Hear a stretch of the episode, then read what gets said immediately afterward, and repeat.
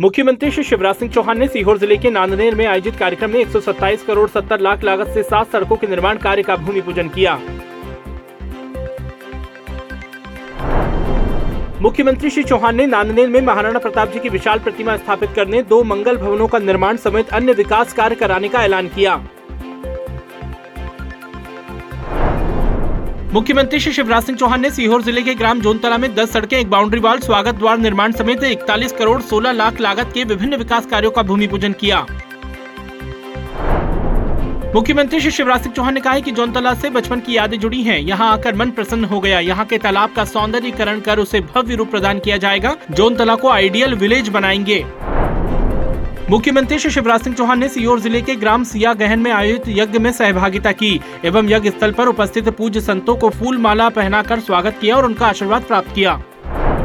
मुख्यमंत्री श्री शिवराज सिंह चौहान ने रायसेन ज़िले के ग्राम गूगलवाड़ा में आयोजित शत चंडी महायज्ञ में सहभागिता की। मुख्यमंत्री जी ने गूगलवाड़ा के तालाब का सौंदर्यकरण समेत अन्य विकास कार्य कराने का ऐलान किया। सीएम श्री चौहान ने वीसी के माध्यम से देवास, नर्मदापुरम, नरसिंहपुर, बैतूल, धार एवं सागर ज़िले में मुख्यमंत्री कन्या विवाह योजना के अंतर्गत उन्नीस जोड़ों के सामूहिक विवाह सम्मेलन को संबोधित कर वर वधु के सुखी जीवन की कामना की।